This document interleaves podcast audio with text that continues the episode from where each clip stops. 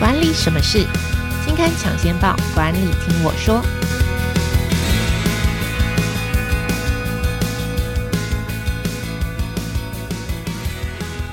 Hello，朋友们，大家好，我是经理人月刊的文稿主编邵贝萱，我是贝萱，欢迎收听经理人 Podcast 管理什么事单元。那这个单元每个月会跟听众朋友导读跟分享当期杂志的封面故事或是特别企划，也会邀请编辑团队来分享专题制作背后的故事。那今天要跟大家分享的主题是一次搞懂 ETF，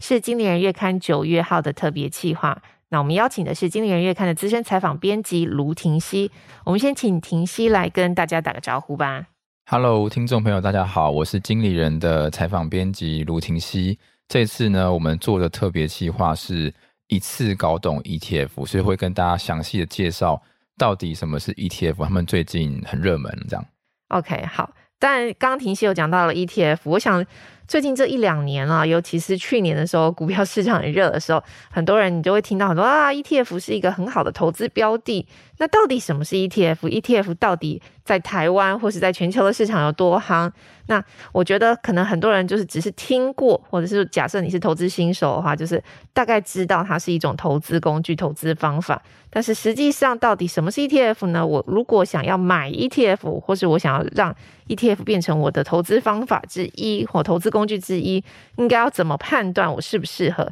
所以，首先我们先来请婷熙分享一下。对，那我们现在一开始先来介绍一下到底什么是 ETF。那 ETF 其实它是三个英文字母的缩写，E 呢说的就是 exchange，就是交易所的意思，然后 T 是 traded，就是买卖，F 呢就是 fund，就是基金。所以它如果你是中文直接翻译的话呢，它就是可以在交易所买卖的基金，所以它是一种基金。但是一般来讲，我们把它变成中文全称就是指数股票型基金。那所以说，ETF 是一种基金，但是呢，它有指数跟股票这两个特点。意思就是说呢，它其实是追踪某一个指数，那追踪这个某一个指数，然后如果指数表现很好的话，你买的 ETF 它就会跟着很好。那它股票的概念是讲说，就是它的交易的方法其实跟我们一般买股票一样，就是这个 ETF 它是在市场上面挂牌。那同时呢，它又有保留基金的特质，然后它是让投信跟证券公司管理。所以如果你要去买 ETF 的话，你不管是买国内或是国外，就是跟这些证券公司、证券商去开户就可以买 ETF。它的比较特别的地方是，它虽然是基金，但是它有股票的特性。这样。OK，好，那就你的观察，就在这次做特别企划的时候，到底为什么就是它到底现在 ETF 是？多热门的情况，你可以跟我们稍微描述一下吗？对，像其实今年的下半年呢，全球股市都是算是下跌。像我们知道，就是像标普，它就跌了二十一趴左右。但是呢，其实我们的研究机构，它这个 ETFGI，它今年的统计说，从今年初到今年七月呢，全球 ETF 的产业，他们的净流入量。净流入量就是讲说，就是我们投资人在这个经济体中去投资的这个总量。已经超过了五千零五十七亿美元，大概是台币十五兆多。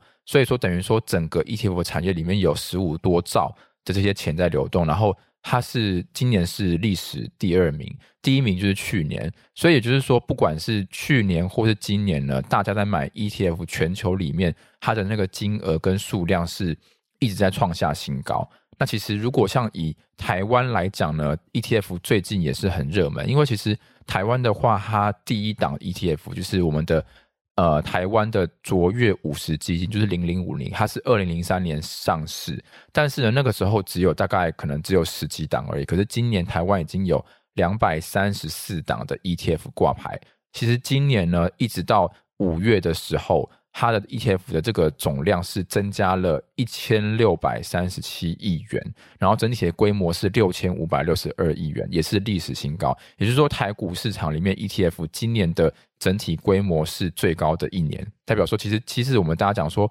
现在可能是处于熊市的状态，可是 ETF 大家还是很热门这样。OK，所以不管是熊市也好，或者二零二一年其实股市很热门的时候，ETF 的资金跟管理的资产规模已经很多了。那但是像即便是像现在整体的股票市场相对表现不好，但是 ETF 仍是相对的热门。好，那我就想要问婷熙啦，就是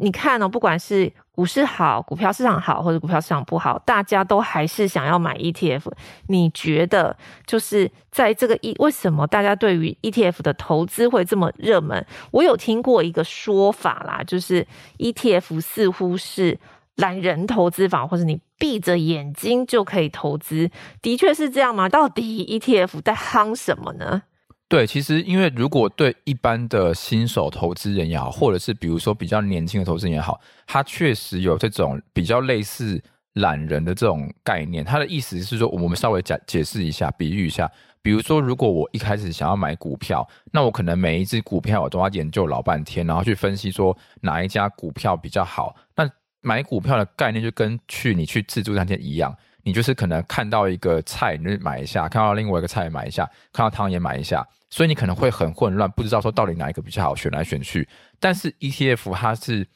比较像是套餐的概念，因为它是追踪指数的内容，然后所以你一支 ETF 里面，你可能就有五十家公司的股票，或是甚至五百家，所以它是帮你选好这些比较优质、比较稳定的、比较表现好的公司企业的股票，把它合在一起，所以。我就不用去分析说到底我要去选 A、B、C 股票怎么样，他还是帮你选好，所以是其实像是套餐的概念。那相对之下，有人说是懒人，确实。比较有这样子的的，就我不用思考啊，就像我去餐厅一样，我就是点一份套餐，你就是有菜有饭有肉，什么都帮你配好了。对对对，没错。但我如果研究个股，我可能要研究说啊，这个这款肉是不是怎么样，成长过程怎么如何之类的，我可能要做的功课会比较多一点。对，当然，因为像股票，它的获利可能还是比较好嘛，但是因为你的风险也比较大，那 ETF 的话，它比较相对比较稳定，所以。年轻人会也会比较喜欢这样。就假设你是投资新手、投资小白，可能一开始对于呃研究一家企业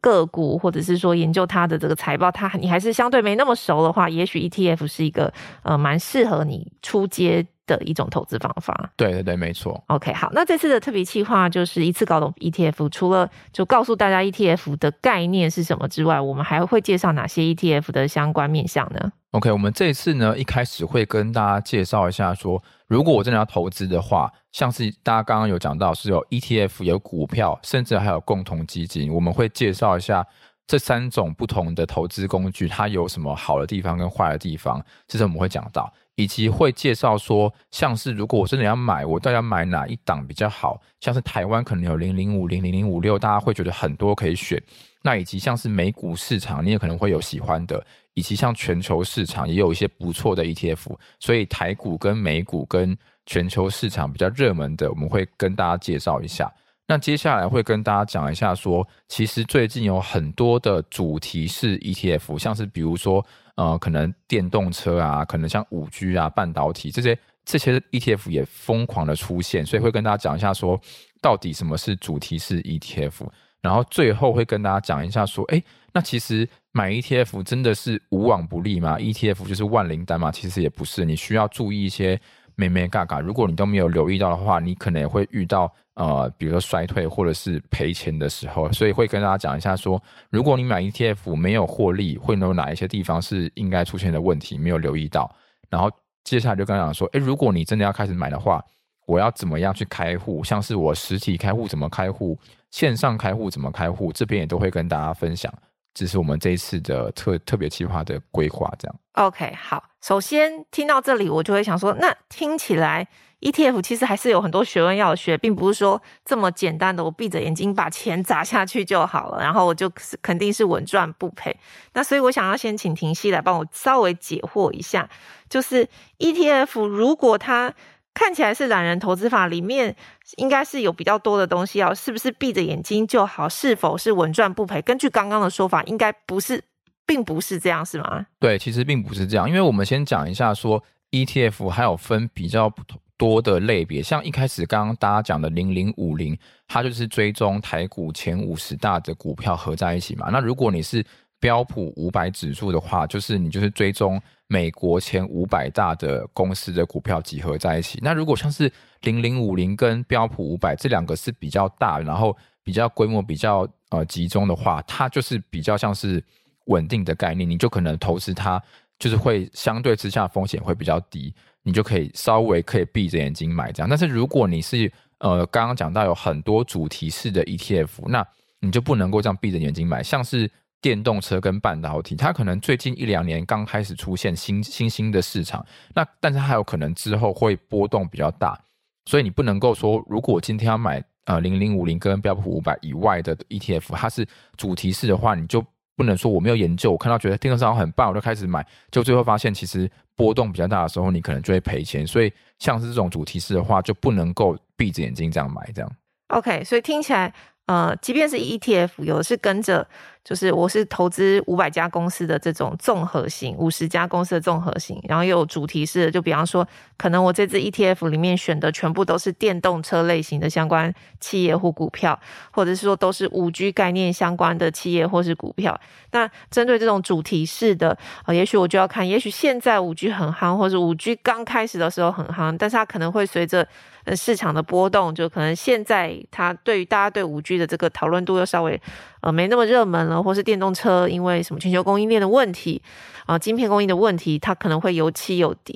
所以在买主题式的时候，可能会比稍微刚刚我们讲的五百前五百大市值或前五十大市值的公司，可能变动又稍微多一点。那你在投资的时候，呃，也许要多就是要做的功课，应该是要再多一点，是吗？对，其实大家可能会。纳闷就说，哎，那我到底我是要买这些比较传统的零零五零或者标普吧，还是我要买这些主题式？那我的选择依据是什么？那像我们这一次有采访了投资资讯平台的财经 M 平方，那他就跟我们讲说，其实有一个不错的分析方法，叫做景气循环投资法，也就是说，他们把景气分成四个现象呃象限。包含它有复苏期，就是经济开始回稳；包含还有扩张期，就是经济成长高于平均，物价也高于平均的时候，就是扩张期；以及像趋缓期，然后还有最后一个是衰退期。那他就跟我们讲说，你在这四个不同的经济体的表现里面，你就会有不同的选择 ETF 的方式。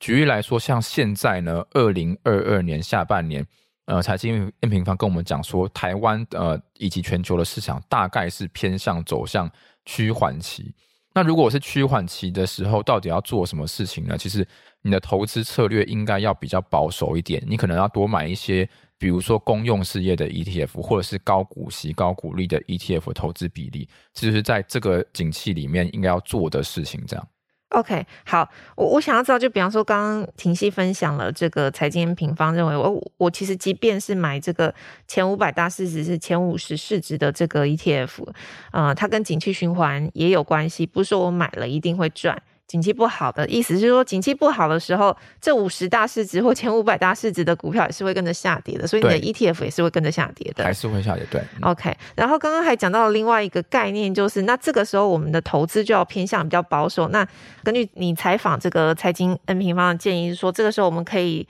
在买 ETF 的时候，也许你的 ETF 包含的股票是有比较多公家机关、公营事业，因为它。比较不会倒嘛，或者是受景气影响比较稍微小一点，或者是说，嗯、呃，它的这个配比上面会有一些调整，是吗？对，没错，没错，就是你，你可能还是可以买零零五零跟买标普五百，可是你的比例可能就要稍微把它调配降低一点。然后你在趋缓期的时候，你可能刚刚讲到了这些公营事业的 ETF 可能稍微高一点，那你去平衡一下你的这个资产配置的话，你的那个风险也会比较低，这样。OK，好，刚刚介绍了比较多，讲到的是台湾呃跟美股里面最有名的。那除了刚刚介绍的呃这些 ETF 之外，国外也有还有很多其他热门的不同种类的 ETF，甚至呃我这次看到你写的资料里面还有说，哎，有的 ETF 是连巴菲特也推荐的。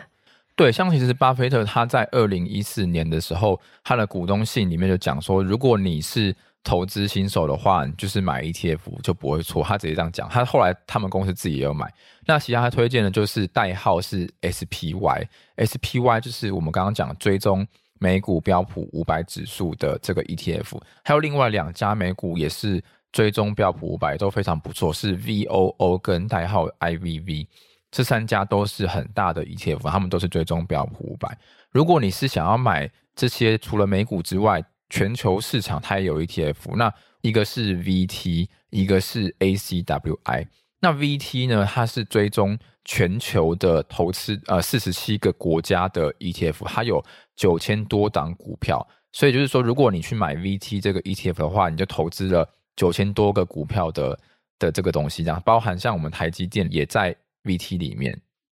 好，那最后一个我其实想要问一下，就是假设 OK，我了解 ETF 其实是一篮子股票的这个概念，那它不只是只有追踪前市值五百大或五十大，有可能会是有主题式的，呃，有可能是根据这个趋势的，也有可能像说公营，就是里面的那个配股的，就是选股的这个配置也会有不同。那最后一个就是。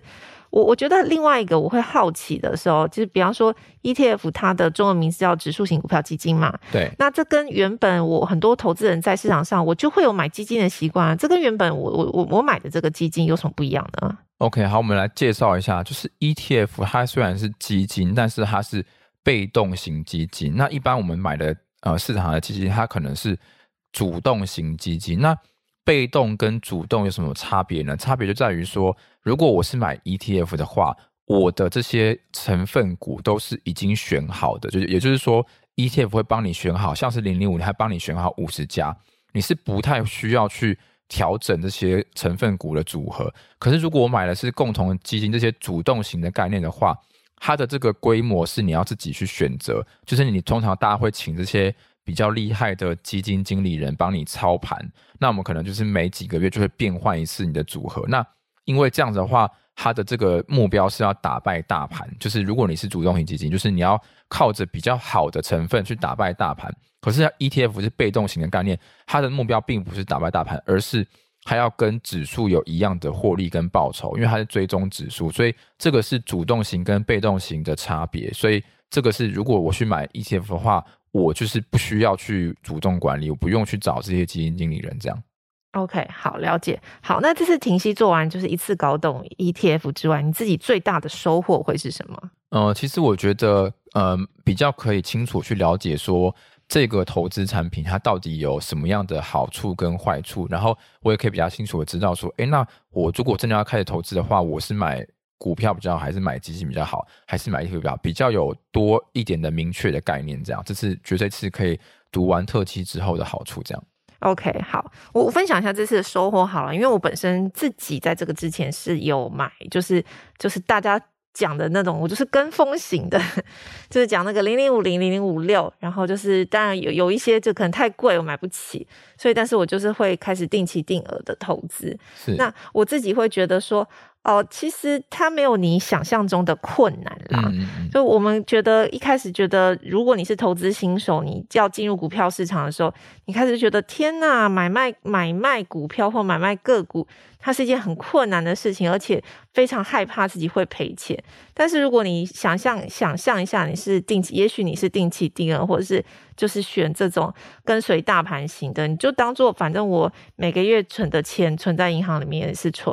那我存在我买股票也是也是也是另外一种存法，然后到时候我还有股息可以领，对，所以我就觉得哦，它也是另外一种新的投资工具，而且它其实步骤还算简单，就是我去股票市场开一个户，然后我就可以买零零五零或零零五六或者是零零八七八哦等等，那它。也许它的价钱，你的股票价钱或基金 ETF 的价钱会跟着股票市场波动，但是呢，它还是有股，它有股息可以领嘛？它它股息目前是比银行的把钱摆在银行的利息还要多，没错。所以对我来说是一个呃，就是一个利多啦。那这透过这次的就是停息做的这个特别企划，我另外一个学习是哦，原来除了我知道的这些。五零啊，零零五六、零零八七八之外，哦，原来全球市场还有这些个，还有这些 ETF，也有主题式的 ETF。然后他甚至更呃详细的解释一下，就是说，啊，其实除了 ETF 之外，呃，同样是基金结尾的，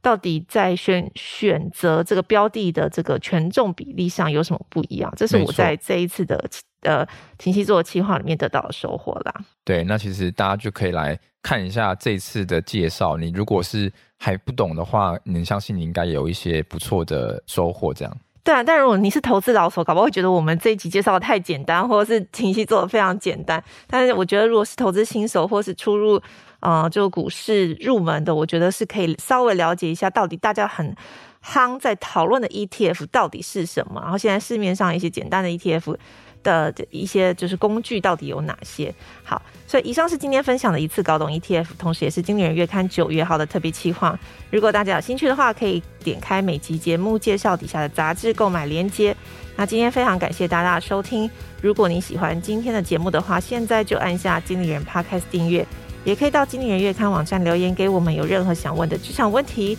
或是想要邀请哪位职场专家对谈，都欢迎留言给我们喽。拜拜，拜拜。